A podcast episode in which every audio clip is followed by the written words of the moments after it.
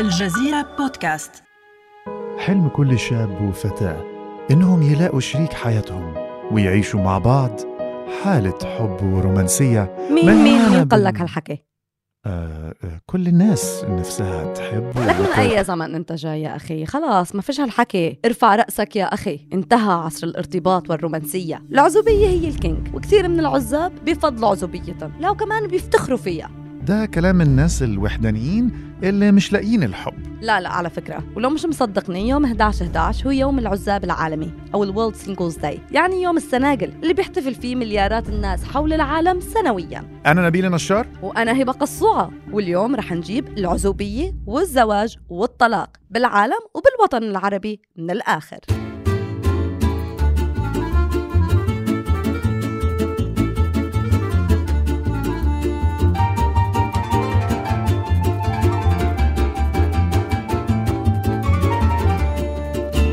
لو شفتي خلال الكام يوم اللي فاتوا رقم 11 11 مصحوب بكلمات من تخفيضات وعروض هائلة على الكثير من مواقع التسوق ما تستغربيش. لأنك لو دورتي عن معنى التاريخ ده هتلاقي إنه احتفال يسمى يوم العزاب العالمي Singles Day وهو احتفال صيني. صيني؟ صيني. بيفكر بالصيني. بيفكر بالصيني وهنا سيتبادر لذهنك الكثير من الأسئلة وعلامات الاستفهام ستسبب لك الصداع وحالة من الارتباك والالتباس والحيرة يا لطيف طالما هو يوم صيني بيطلع لك ليه؟ وما علاقة العزوبية والسنجلة والجنتلة بالتسوق والتخفيضات؟ ولماذا يقترح موقع زي السوق التابع لأمازون إنك تلاقي شريك علشان تتسوقي معاه طالما كان هذا اليوم أصلا احتفال بالعزوبية؟ بدأ الاحتفال بيوم العزاب لأول مرة سنة 1993 وأشهر الحكايات عن كيف بدأ. هذا اليوم هي عن طريق مجموعة من الطلاب الصينيين يقال أنه كان عددهم أربع طلاب وكانوا من جامعة نانجينغ يونيفرسيتي. كانوا شاعرين بالملل لأنهم عزاب وما عندهم شركاء عاطفيين. ومن باب مواساة الذات وكسر الملل وعلى سبيل المزح قرروا اختيار يوم للاحتفال والفخر بالعزوبية. فاختاروا تاريخ 11 11 من كل سنة. دلالة التاريخ هي أنه فيها أربع وحدات أربع عصيان مجردة. لأنه رقم واحد هو رقم الشيء الواحد الفرد الواحد. Lonely.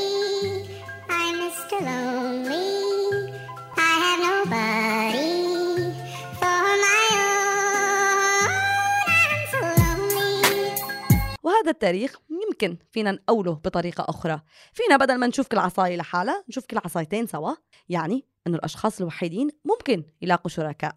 طبعا امتدت الاحتفالات بجامعات تانية بالصين خلال فترة التسعينات ومع ظهور مواقع التواصل الاجتماعي فينا نتخيل كيف ازداد انتشار الفكرة وبسرعة أكبر بالصين وخارج الصين خصوصا بعد ما تحولت هاي الفكرة لفكرة تجارية مثل ما رح نحكي عنها بعد شوي. اليوم ده برضه بيعرف على فكرة آه، بيوم Anti-Valentine's Day يوم مكافحة عيد الحب. كالوباء. زي ما الأزواج والأحباب ليهم يومهم العزاب والوحدانيين برضو ليهم يومهم. جدير بالذكر على فكرة أن في أزمة عند الصينيين بيرجع إليها أحيانا تسمية اليوم وهي أن الرجال أكتر بكتير من النساء. نسبة الذكور إلى الإناث بين غير المتزوجين هي 100 ل 136 حلو. خيارات كتير. حلو للبنات مش مش حلو للرجالة. وبيتوقع البروفيسور جين تيان كوي وهو عالم اجتماع مؤثر في دوائر صنع السياسات في الصين إن بحلول العام 2020 هيكون في 30 مليون راجل أكثر من الستات في الفئة العمرية ما بين 24 سنة و40 سنة. إيه علاقتك بالجنس الآخر؟ يعني زي علاقتي بحضرتك كده. يا أستاذ سرحان بقول لك الجنس الآخر الجنس الآخر. ال- هو في ناس تانية من ورانا وإحنا مش عارفين. 30 مليون رجل أكثر من النساء. طب ليه صار هيك؟ في بعض الناس بتقول سياسة الطفل الواحد اللي اشتهرت بيها الصين اللي بتمنع أي عيلة من إن هم يخلفوا أكتر من طفل. هي السبب. في الاختلاف ده. عامل آخر هو عمليات الإجهاض الانتقائية بحسب جنس المولود وتفضيلهم لإنجاب الذكور. من المتوقع أن بحلول 2030 يعني كمان 10 سنين تقريبا هيصبح ما يقرب من 25% من الرجال الصينيين في أواخر الثلاثينيات غير متزوجين. تخيلي مجتمع فيه واحد من كل أربع أفراد عمره ما هيتجوز ابدا لأن بتوزيع الفتيات لا يوجد عدد كافي منهم ليكفي عدد الرجال. الأمر ببساطة خارج إرادتهم. خلينا نرجع ليوم 11 11 الاحتفال بهذا اليوم له طقوس خاصة. يعني بيبدأ العازب الاحتفال بهذا اليوم بوجبة إفطار بيأكل خلالها أربعة أعواد من أكلة صينية مشهورة اسمها يوتياو. هي عبارة عن لفائف عجين على شكل أعواد مقلية بالزيت بتمثل 11 11 أقنعتيني حسيت كأنك متربية على اليوتياو ده من وأنت صغيرة. كتير طيبة بعد هيك بيأكل باوتسي هي كعكة بتطبخ على البخار بتمثل الفاصل بين ال 11 الأولى وال 11 الثانية يا سلام. في دقة برضو في ال... لكن آه. بعدين العزاب بيتناولوا وجبة الغداء. شكله الاحتفالات كلها أكل مم. طبعا وجبة العز... وجبة الغداء بتكون مع الأصدقاء بمطعم بس كل واحد بيدفع على حسابه. ودي حلاوة إنه الواحد يكون single عاد. ودي للسناجل بس. للسناجل أكيد. آه. يعني اللي مرتبط ما يجيبش مراته معاه ولا يجيب أي حاجة. لا ما بتتغدى أساسا. ما يحتفلش أصلا. عندكم الفالنتاين وكمان كنتوا تحتفلوا بالسناجل إحنا ناخد زماننا وزمن غيرنا. بالضبط. بعد هيك بعد وجبة الغداء بيقوم العزاب بيبعتوا رسائل لبعض عبر وسائل الاتصال الإلكترونية يعني على الواتساب وعلى WeChat المشهورة بالصين ليعبروا لبعض عن أطيب التمنيات والأمنيات. والله حلو بيدلعوا بعض يعني. لكن بدنا نحتفل ببعض. يعني يعني بينشروا الحب برضه. إيه. بس. حب السنجلي حب السنجلي وعلى فكرة كانت متاجر بيع الورود تحتفل بهذا اليوم وكان يعني فرصة لها. لكن للأسف وسائل التواصل الاجتماعي حولت هذا اليوم إلى أكبر حدث للتسوق عبر الإنترنت. يعني صرنا نبعث digital messages وتهاني. صحيح. يعني لو كنت فاكر إن ال Black Friday هو أكبر حدث للتسوق في العالم بيتهيألك. كيف يعني؟ لأن كل حاجة بتبتدي عند الشركات التجارية. مناسبة زي مناسبة 11 11 أو يوم العزاب ال- العالمي لما بقى ليها شعبية كبيرة ألهمت آه كلنا طبعا عارفين آه، جاك ما هذا مؤسس آه، شركة علي بابا ما هيك؟ التسوق الإلكتروني؟ مظبوط آه، اللي هي بتعتبر النسخة الصينية من موقع أمازون. جاك ما استغل الفرصة والحدث وحوله لفرصة تجارية سنة 2009 مع ثورة التسوق عبر الإنترنت. فأطلق سلسلة من التخفيضات والعروض اسمها دبل 11 اللي هي 11 11 نسبة لتاريخ يوم العزاب. بتبدأ العروض دي من منتصف ليل 11 11 وتستمر لمدة 24 ساعة فقط تشمل تخفيضات هائلة. الحقيقة أنه فكرة تحويل العطلات لفرص للتسوق عن طريق التخفيضات هو تقليد أمريكي وهو بالضبط اللي بتعمله الشركات ومحلات التجزئة والمواقع الإلكترونية الأمريكية باليوم اللي بيتبع عطلة عيد الشكر أو جيفينج كلنا صرنا نعرف الجمعة السوداء أو ال Black Friday مظبوط وبقى موجود عندنا في العالم العربي. ولو حابين تعرفوا إزاي تم تصدير هذه الأعياد للوطن العربي اسمعوا حلقة الهالوين والأعياد المستوردة بتاعتنا هنا من بودكاست من الآخر. صحيح. لكن خلينا نرجع لجاك. جاك قام بتطبيق فكرة آه، الأعياد وطبعا التجارة الإلكترونية بسنة 2009 على مناسبة عيد العزاب. وقام بحث المستهلكين العزاب أنهم ما ينتظروا شريك أو حبيب يجيب لهم هدية. هن يهدوا حالهم يتسوقوا لحالهم يعبروا لحالهم. عن حبهم. أعيش مع نفسي وأتأقلم ومش هتعب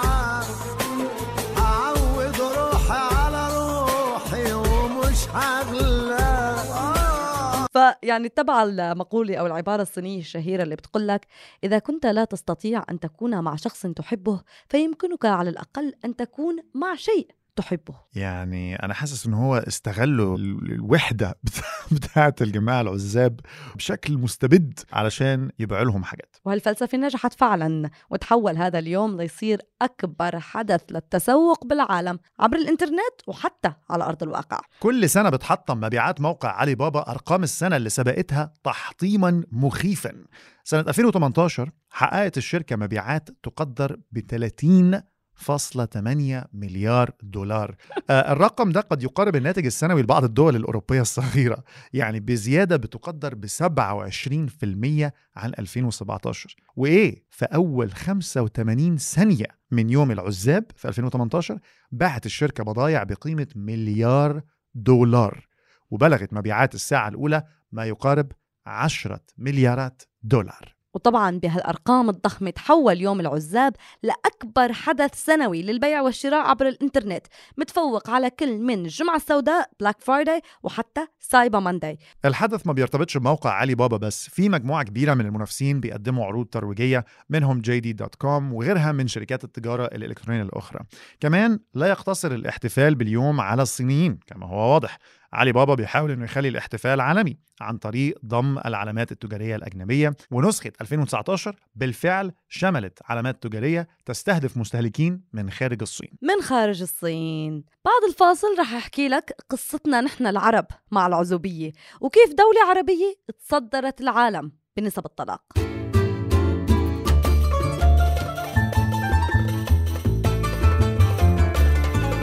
عم بيشهد عالمنا العربي يا نبيل مؤخرا ارتفاع ملحوظ بمعدلات الطلاق بحسب البيانات اللي عم تصدر عن الجهات الحكومية ومؤسسات المجتمع المدني. عندك مصر مثلا لحالها احتلت المرتبة الأولى عالميا بعد ما ارتفعت نسبة الطلاق من 7 بالمية ل 40 بالمية خلال الخمسين سنة الأخيرة. ووصل عدد المطلقات ل 3 ملايين سيدة في الوقت نفسه مصر أيضا بيزداد تأخر سن الزواج فيها يعني بعيدا عن الطلاق. الناس أصلا اللي بتختار إنها تتجوز بدأوا إن هم يختاروا إن هم يتجوزوا متأخر. وفقا لآخر إحصائية رسمية آه، جرت للعنوسة في مصر وأنا بستخدم اللفظ ده بتحفظ شديد لفظ العنوسة تخطى 13.5 مليون شخص السن المعتاد للزواج. حكيت العنوسة بتحفظ. أصلا بالمجتمعات العربية هي كلمة فعلا بتحمل شيء من الوصم الاجتماعي. العانس امرأة فات قطار الزواج وينظر لها نظرة شفقة. الأمر اللي بحط الكثير من الضغوطات الاجتماعية والنفسية على البنات وكذلك حتى على الشباب.